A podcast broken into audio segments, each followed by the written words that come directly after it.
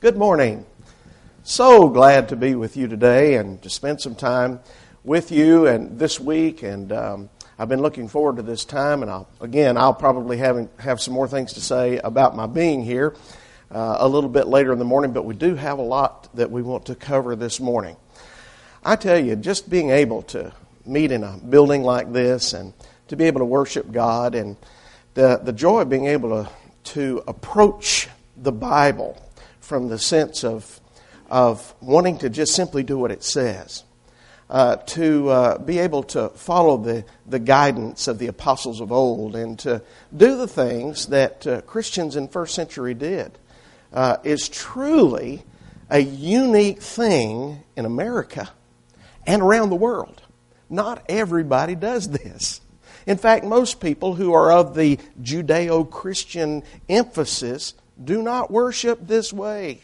So this morning, as you approach the worship hour, I want you to anticipate the wonderful joy of being able to, to participate in all the things that, that God has set forth in His Word. But I also want you to realize what a unique blessing you have today. Because you can be a part of the church that you read about in the New Testament that you can be forgiven the way they were forgiven of their sins and obedience to the gospel, repentance of sin uh, from, from sinful ways, confessing Christ, being baptized for the forgiveness of sins, and to be able to worship the way they worshiped in the, in the New Testament, uh, to be able to live the Christian life in the way that they were instructed to live the Christian life. Truly a wonderful thing. And so, uh, as has been said many, many times in, in our past, we're literally standing on the shoulders of giants. Great works have been done in history. And I think one of the best things that we can do is to remember our past and to hold on to the, the knowledge of the great sacrifices that were, made, that were made. We know of the great sacrifice of our Lord. It was huge. It was so mammoth in comparison to all other sacrifices. But yet, what that sacrifice did is it had a kind of a flow on effect in the lives of individuals. So, don't want to get too far ahead of myself, but I just want to say as we go into this, as we're talking about these things, they may be just old facts to you, maybe things you've heard of time and time again, but these things are our past. And because of that, hold on to them and know about them. You've got some pictures here of some uh, great men of God that. Uh, that sacrificed relationship, sacrificed income, sacrificed great amounts of uh, relationships in their lives because they simply wanted to follow the Word of God. And so they don't need to be forgotten. They weren't perfect men, they didn't do everything right. In fact, you can go back and you can study their lives and you can see, well, I don't agree with them here or I don't agree with them there. But what they did in the birth of this nation, the early years of this nation, is they planted an idea, a seed thought in the mindset of the people who were living here, the people they had the opportunity to influence. And that was that they could just simply read the Bible and they could follow the Bible and be what it says um, that they can be. So let's look at some of the things from our historical standpoint. Of course, you know that Daniel had uh, foretold in that great interpretation of the dream of Nebuchadnezzar back in Daniel chapter 2 that uh, concerning the, you know, the statue there, the head of gold, the chest of silver, you know, uh, on and forth. And he talked about he talked about the fact that each one of these various different things that uh, that this statue was made of was was uh, representative of kingdoms. And he talked about how that in the day of the fourth kingdom that God would the God of heaven would set up a kingdom that would never be de- destroyed. In in verse forty four of that passage. And um, that kingdom was going to be of the nature that it would destroy all other kingdoms. Well, you just fast forward a few hundred years, to the life of Jesus, and you hear him as he begins his ministry talk about the kingdom of heaven being at hand, that it was going to come very, very soon. And then, after he goes through the, the various points of his ministry, his death, burial, and resurrection, ascension into heaven, you see the apostles who gather together on that Pentecost day and they preach that first message, the simple message of the gospel. And they reflect on the history. They talk about what Joel had promised back in Joel chapter 2. about uh, how that, uh, that whoever called on the name of the Lord would be saved when the Spirit of God was poured out on all flesh. And certainly that was something that was taking place that day. And in the process of the message, he talked about the fulfillment of the prophecy of David uh, and uh, talked about how that uh, the same Jesus whom they crucified, God had made both Lord and Christ. And of course, we know that on that day, 3,000 people obeyed the gospel, and essentially the church started that day as Jesus had promised back in Matthew chapter 16 that would take place. Kingdom rule began in the world, and it has continued on down through the ages. Of course, as we go down through time, we see kind of a, a development of change that takes place. You know, whenever you get people together, you're going to have struggle, you're going to have hardship, you're going to have disagreement, uh, you're going to have disappointment. And um, there was a, a, great effort by the Holy Spirit to preserve the mind of God in the Scriptures so that people would have the opportunity to come back to a, a foundational base upon which they might be able to know the direction that they needed to go in whatever problems that took place. And so when Paul writes these letters, many of these letters had to do with problems that they were having because people came together. And they had different ideas and they had different thoughts. And so he dealt with those thoughts and he dealt with those problems, like 1st and 2nd Corinthians. We're going to look at 2nd Corinthians, or look at that a little bit more in our lesson this morning. But disunity with partyism, taking brothers to law, incest, denial even of the resurrection of Christ in chapter 15 of the first book, um, they were having some problems. Paul had to deal with that. Colossae was dealing with mysticism, Gnosticism. Book of Revelation, you got seven churches. All of them have problems or potential problems that needed to be addressed, need to be encouraged by. And so that was the reason those things were written. Paul warned in Acts chapter 20 and verse 28 and following that when he departs, you know, grievous wolves are going to enter in uh, to the flock. I mean, not sparing the flock at all. Even from among yourselves, he said, this is, has the potential of happening. So, he was trying to encourage them stay the course. I commit you to God, the word of His grace, able to build you up, give you an inheritance among all those who are sanctified. And certainly, the word of God does have a great, the great ability to keep us together. So he says, yet in all, all yet in all the churches of Christ, found unity following the apostolic order. They did what the apostles said. Acts 2 and verse 42, it was like whatever the apostles said, they continued in and did the things that they said. Well, of course, the apostles died. And with the death of the apostles, you start seeing men begin to start making some choices of their own. And uh, making, and, and some problems arose as a result of it. And in time, you mix with that what was going on in society in that day. You mix in the idea of um, persecution that was taking place uh, Domitian was on the throne, and uh, he was wielding a lot of struggle and a lot of problem for the church of his day.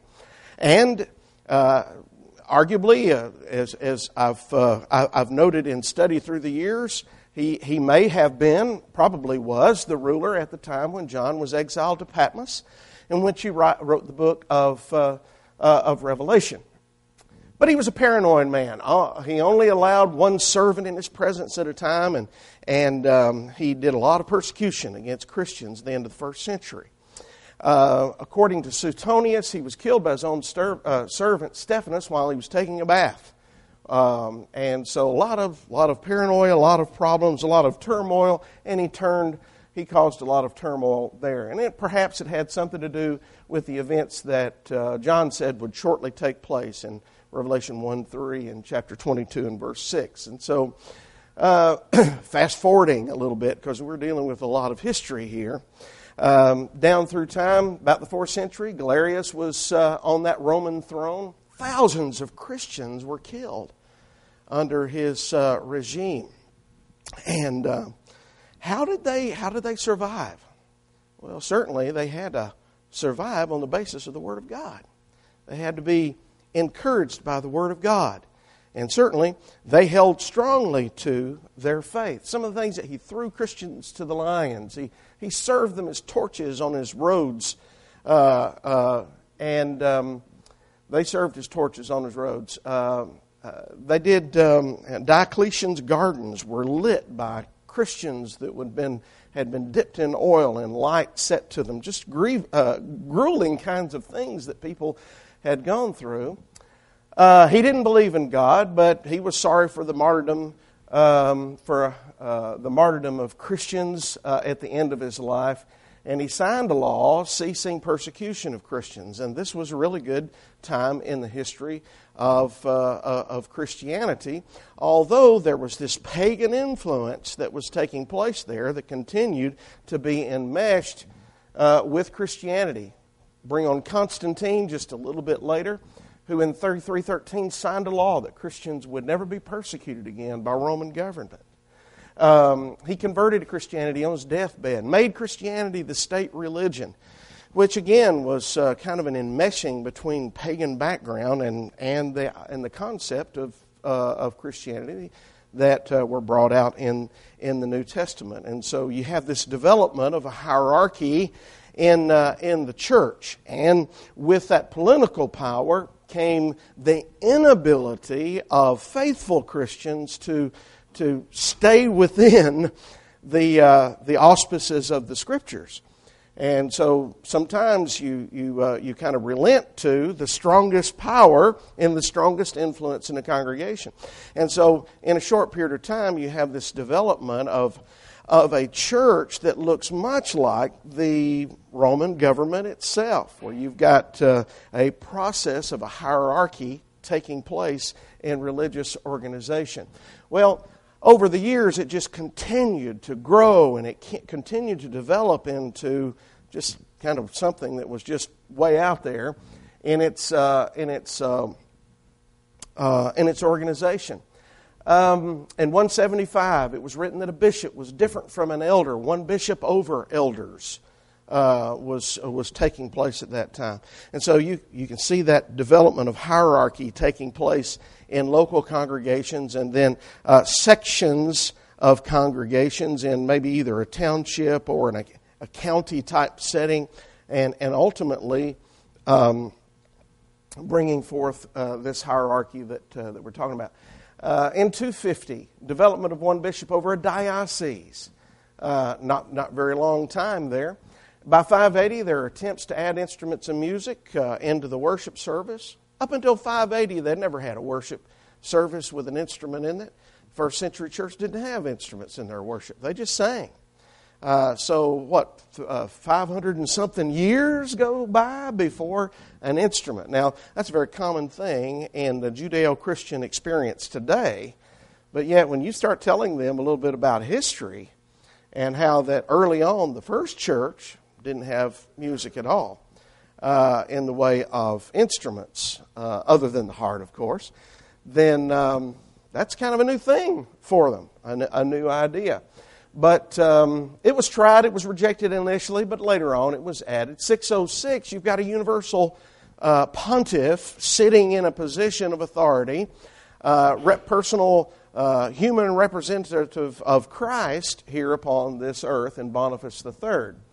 Uh, in 660, just a few years later, uh, Pope Vitalian introduces organs in the church, but again, they're not generally used. It really doesn't become uh, strongly used to around a thousand. And, and when it was introduced for good, then uh, it was rejected uh, in a great way by, by um, a, greater, a great part of the church.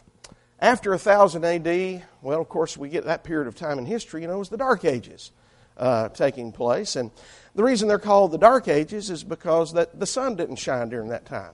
You're right? I just wanted to make sure you're listening.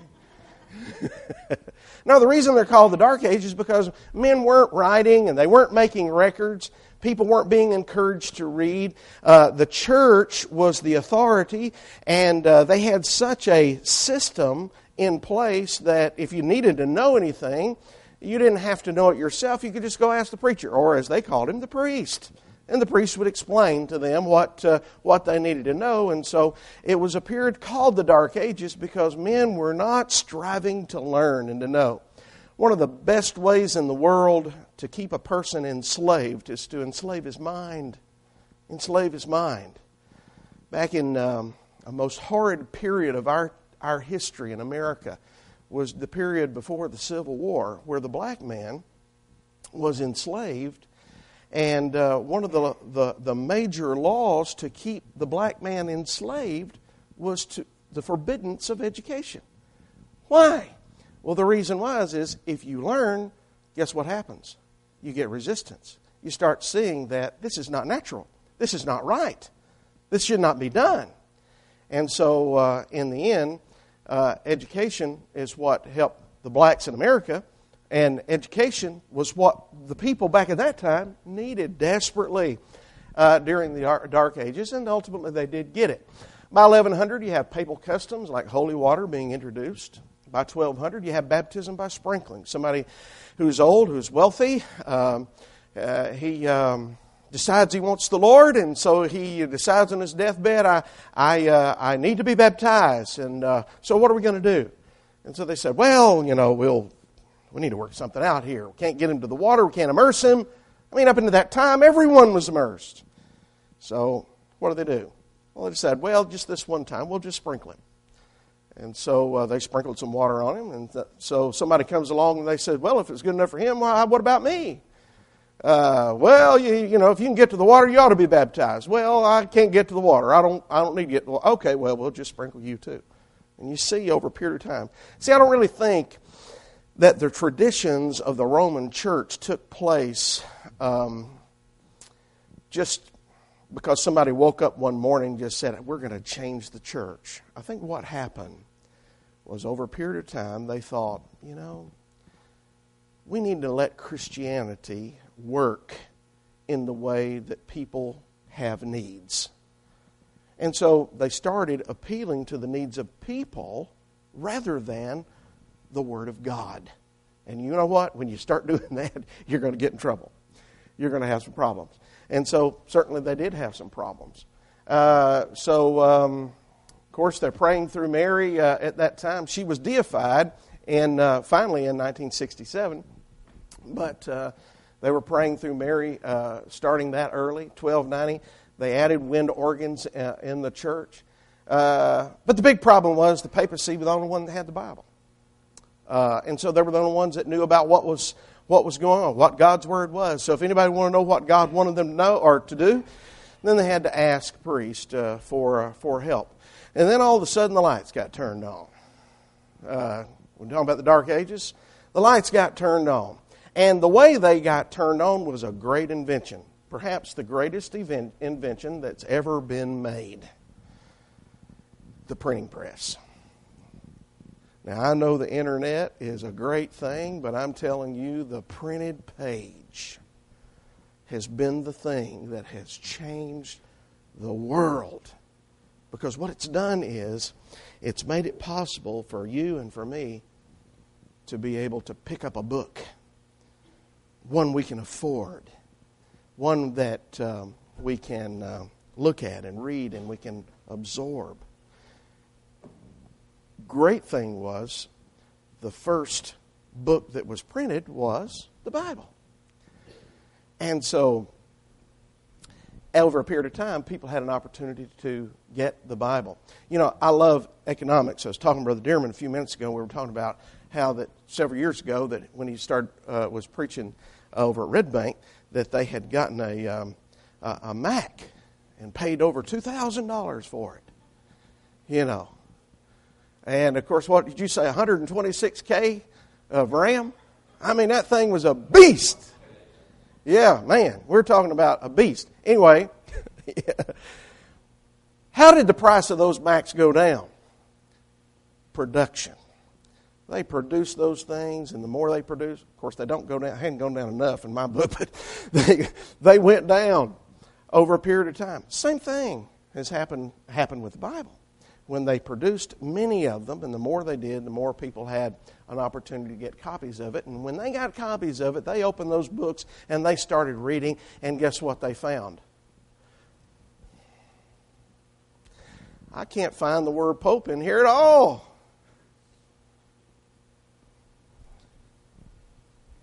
You've got some men who we could spend just hours and hours and hours talking about each one of dispersed in various different times and different places throughout Europe, all connected to the Roman Church. Men who were taught and well versed in the documents of the Scriptures. They had learned the Latin and they'd learned the Greek and they'd learned the Hebrew. And what happened as a result of, you've got men like John Wycliffe up there at Oxford, teaching at Oxford University. And uh, in the, what, 1300s. And uh, he starts saying, well, you know, we can't find Pope in the Bible. Uh, we can't find the papal organization in the Bible. We need to go back to the Bible. He had a group of called uh, of, of students that followed him. They were called Lollards. They just, man, they just thought Wycliffe was it. And they listened to everything that he said, and uh, they went throughout Europe and, and taught and encouraged uh, people. They influenced John Huss down in Prague uh, in the Czech Republic. And, uh, and over, over a period of time, continual growth. By the 1500s, you've got, early 1500s, you've got Martin Luther. Martin Luther was an interesting, amazing guy. What he does is he goes down to, down to Rome on his, his uh, first journey to the, to, the, you know, to the big city uh, from up in poor Germany. He goes down there, and just the flagrant uh, sinfulness in the priesthood was just, it just made him sick. So he goes back home he starts writing. He got a hold of one of those printing presses. And he started writing about all the abuses, all the sinfulness that was going on down in Italy. And over a period of time, he had a great uh, following. Now, these were reformers. They said, you know, we need to fix this. We need to fix the church. We need to make things right. The things that are going wrong in the, in the church. Well, some of the things they were saying, though, was we need to go back to the Bible. We need to go back to the Bible for our authority. Folks, that's, re- that's restoration right there. Now, they were trying to reform the church, but they were appealing to a restoration concept. Now, you go back and you look at some of the writings of, of Martin Luther. Look, read in some of the places in, in uh, his commentary on the book of Romans on the subject of baptism you'll be amazed at some of the things that he says about baptism. It sounds like he's a restorationist in some of the things that he's saying. But not only Martin Luther, you got Savonarola. Savonarola's in Florence, Italy, just in the, I mean, you know, that's, that's Rome's backyard, just a few miles away. And uh, he's calling for restoration, and he's calling for uh, people to change the way of their lives and to do Bible things in Bible ways. And um, man, those people, they, they got a hold of it. I mean, they say if you want to re- really find out what the, what the, the, uh, the period of the Renaissance was all about, go to Florence. You know, all the paintings, all the. You know what he did? He got those people so focused on doing God's things in God's ways that many of, you know, they have probably the most statues uh, and the most paintings of all the Renaissance period today. But what he did is he got them to go and take paintings off the walls and statues that were showed nudity and uh, some of the books that had been written uh, that were focusing on humanism during his day. And he said, let's destroy these things because they're taking us away from God. So they had the first old fashioned book burning back then. They, uh, uh, they destroyed those, those great works that we hear today, great works of art, uh, because he was, um, he was trying to get people to go back to the Bible. And um, it wasn't going over well to folks down in Rome. And it wasn't long before he was caught, before he was tried, and before he was burned at the stake.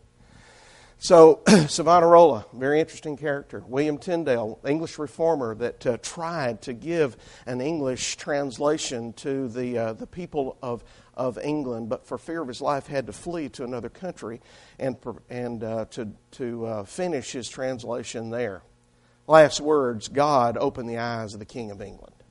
And it was just a generation away before finally, the King of England was able to, or English rule did allow for uh, the English Bible to be presented to the English people. And today, he's heralded as one of the great uh, historical figures of English history.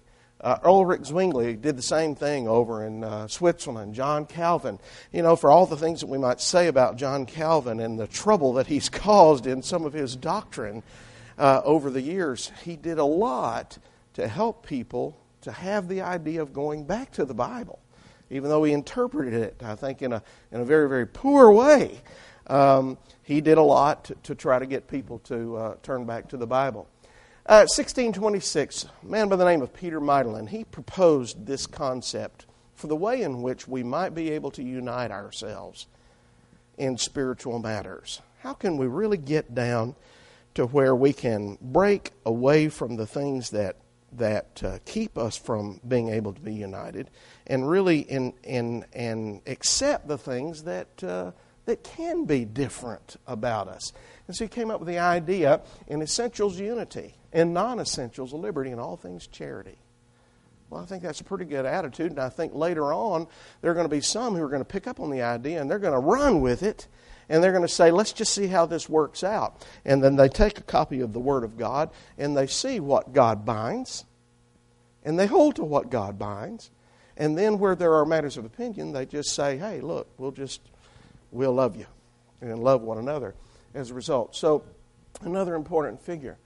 Other reforms, the Anabaptists in the 1550s, the idea of Anabaptists was one baptism on another. Many of those uh, groups were, of course, sprinkled when they were born. By that time, everyone was sprinkled.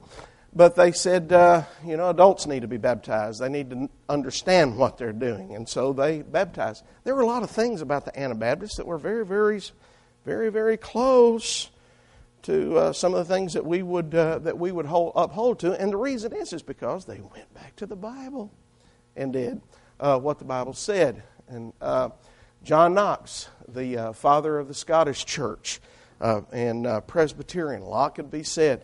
I tell you what, Scotland Reformed is what I, I teach Restoration history for different schools, and and we spend I spend a lot of time in Scottish Reformation. Uh, when you think about the John Glasses, the Robert Sand, uh, Sandemans, the, the Haldane brothers, uh, Greville Ewing, and, uh, you know, around 1790, um, Scotland was going through kind of a, uh, an enlightenment religiously, kind of like what happens in America in about 1801, kind of comes over here. But during that those late years, you've got the you know the Haldanes, and you've got the uh, Ewings who are really taking the, the, uh, the religious people or the people of that country by religious storm to try to encourage them to, to hear the message of the gospel. Of course, they didn't get it all right, but uh, they were great reformers and they were making the attempt. They were trying to get us back there. And there were a lot of people that tried to get us back there. Thomas Cartwright led a Puritan movement, 1572 in England, but was really it was really a Presbyterian movement. Uh, but in England, 1607, John Smyth, founder of the Baptist Church. Uh, note the first Baptist church in England was in 1611. You remember what else took place in 1611? King James uh, was produced then. So very religious time in their history, and so people are more and more having an opportunity to get copies of the Word of God. Incidentally, I, uh, you know, they just celebrated the 400th year of the King James Version, and uh, Walmart had them for sale for like $6. Did any of you see one of those? Oh my goodness, I couldn't even read through the first verse. They had some, some words in there I couldn't even make out. The letters looked all different and everything. So I know the King James has gone through a lot of revisions through the years, but uh, uh, wonderful, wonderful blessing to humanity because it finally got people in the book and got them to thinking for themselves about what needed to be done. So, 1669 up in northern England, what was going on down in London, there was, there was so much oppression of people who were just trying to follow a simpler pattern or a simpler pattern of uh, New Testament Christianity, and so they kind of fled from the uh, from paper uh, or, not, or from the rule and went up into the to the Lake District of northern England, and a little church start, started. Um, they call, call themselves a, a, Church of Christ. In fact, this is the first page of their uh, when they came together in 1669. Let me see if I can make out what uh, some of this wording is. The book um, is for the use of that Church of Christ in Broughton, Furness Fell, and Cartmel, whereof Mr. Cambrel uh, Camelford is the teaching elder. The 18th day of ye sixth month, called August 1669, a Church of Christ was formed in order and uh, sat down together in the fellowship and order of the gospel of Jesus Christ at the house of William Rawlinson off Tottlebank in Colton in Furness. And there's a lot more that it says about that. Now, they called themselves a Church of Christ. Well, you know, if you go back and you look at all the things they did, some of the things they did, I don't know if they would look very much like the Church of Christ today. But yet, what they were trying to do is they were trying to capture the idea. They'd seen the name in Romans 16 and 16. The churches of Christ salute you. And they said, that was good enough for them. That's, that's what we ought to call ourselves. And so that's what they call themselves. Now, today, they're a Baptist church and have been much of their history. But originally, their design was simply to go back to the Bible, and they did a lot of the things, not all the things, right, but they did a lot of things, and so it was an effort. About 15 miles down the road is the church at Kirkby that uh, was a restoration church. Came, some came from Tottlebank to start the, uh, the Kirkby church, and it was really the first rest, full restoration church in um, the restoration movement. And it went on for about 15 years before any of them had ever heard of an Alexander Campbell or Barton W. Stone. And so um, that old building is still standing at Walls End. It's a, it's a neat old place to see. I've got photos of it on, on my website. So, why the concept of restoration? We've been spend a lot of time talking about reformation. Why the concept of, of restoration? Well, um, in his book, the disciples began, how the disciples began grew, M. M. Davis, who's a restoration preacher, he wrote what he thought was the main reasons why restoration was, uh, was the only viable alternative. He just looked at the Reformation period and he, and he came up with the idea that the Renaissance period was really all about human, humanity, um, humanism. You know, you'll hear a lot about humanism even today and the focus more on the human experience. While there were some wonderful things about the human experience that needed to be celebrated and understood, men needed to understand where they were from, what they were doing here, where they needed to go. And so that prompted the idea of more learning. But they took it to the next degree. They started focusing on the human body, and they started, and, they got further and further away from God. So finally, they even made themselves their own God. And so, what uh, he said was the Renaissance experience, while it was good in its initial concept, it really took people away from the idea of God. The divided church, people couldn't get along with each other. Many of the church uh, divisions were reinforced by troops. These people fought against each other. You get a leadership of, uh, in a church somewhere, chances are he had an army behind him. So if you really want to convert the world in the way that uh, some people did, then uh, you know you can just send them like the Spanish did to uh, to America, and uh, you know if you don't convert, we'll kill you. You know that's that's quite a different kind of evangelism, isn't it? Um, talking about willful participation.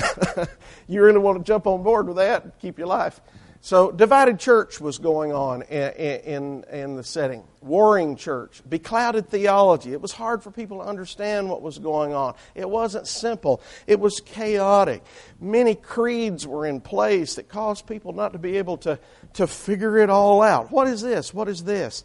There were some preachers who had signed on, like in the Presbyterian Church, to honor the Westminster Confession of Faith, but they found it so frustrating to try to understand and then to try to share with people. It was a much simpler thing just pick up the Bible and start talking out of the Bible. And guess what? The people liked it better because it made sense to them. Was one of the reasons John Glass uh, ended up leaving the Presbyterian Church. So, um, beclouded theology, arrogant clergy was in place uh, as well. There was this sense of being better than other people. And I just can't find anywhere where uh, ministers of the gospel of Christ are in the scriptures are to be, you know, counted as any different than any Christian in a congregation. of the Lord's people. We're all Christians, and we got several different works and things that we can do.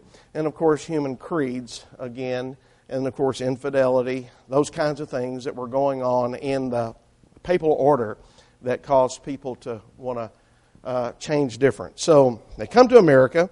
Uh, people escape kind of the oppression of the kings of Europe to be able to come to have the freedom uh, to do Bible things in Bible ways. And certainly they do. And so you see a growth and development in sparse various and various sections of the country where people have the opportunity to, to I guess, just be Christians.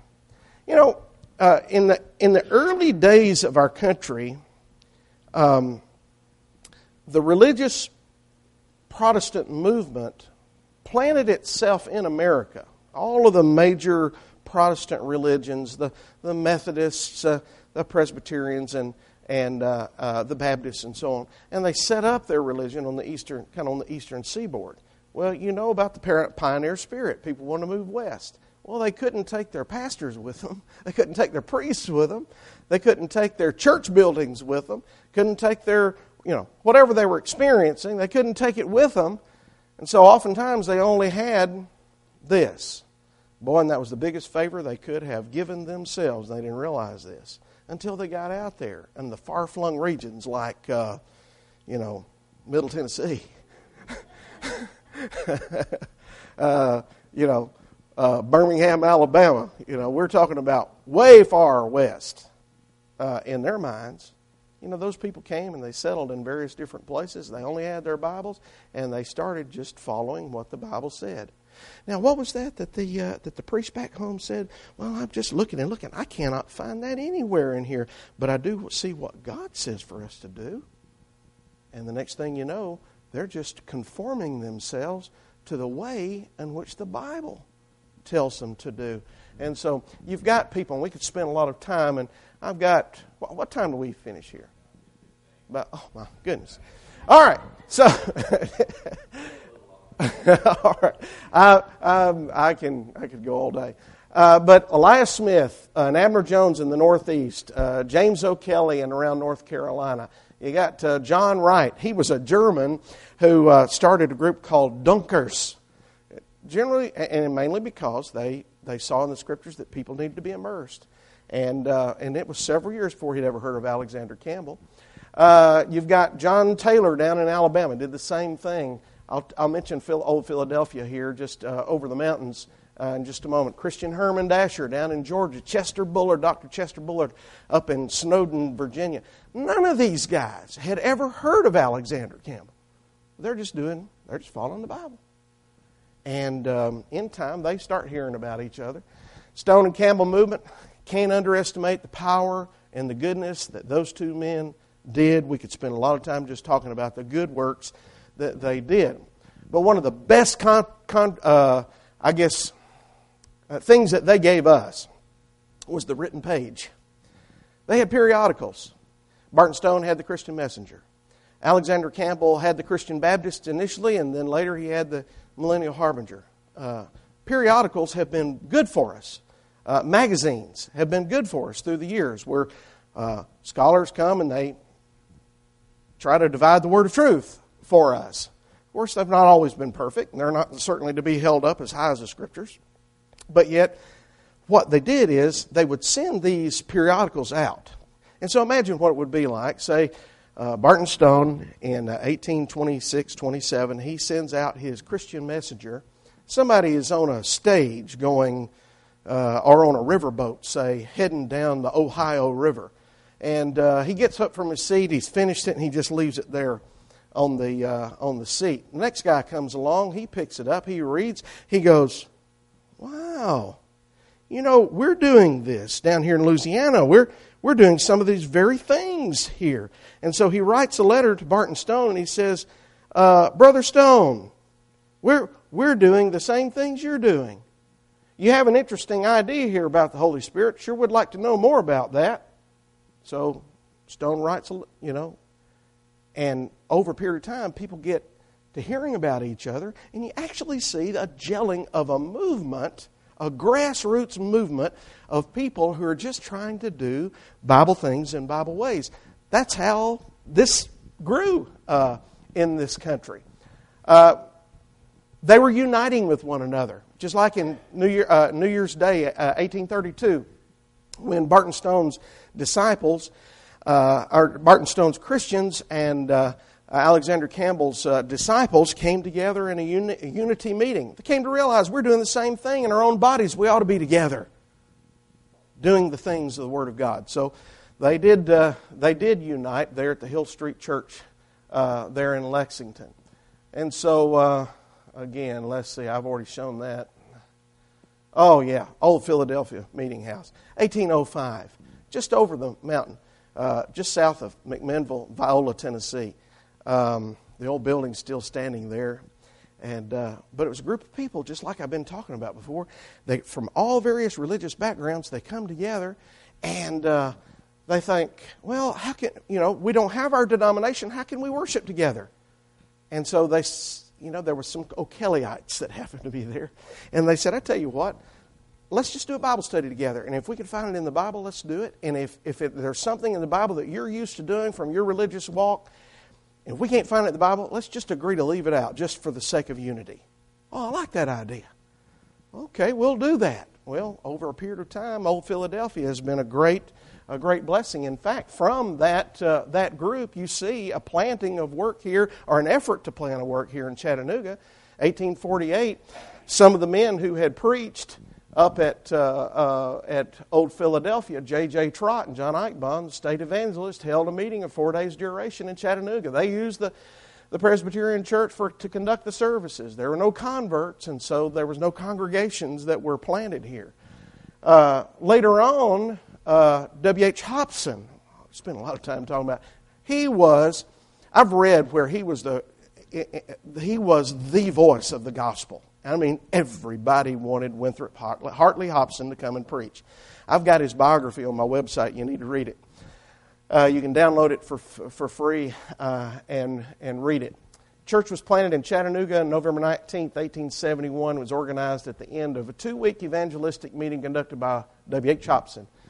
Uh, it was called the Walnut Street Christian Church. Well, over a period of time, there, were, uh, there was a split that took place when they built a building. Built a building cost $10,000. And when the members went into their new facility, they walked in and there was a great big organ that had been put in there. Well, there was a Dr. D.E. Nelson there that said, This should not ought to be. We can't find authority in the scriptures for this. And so, as you'll see, November 28, 1886, he and 16 others go and start the south in, down in South Chattanooga, start what is later called the Cowart Street Church of Christ. And uh, so it's kind of the mother congregation uh, in this area. And so here's a picture of the old old building. Uh, I, are they still in existence today? I don't.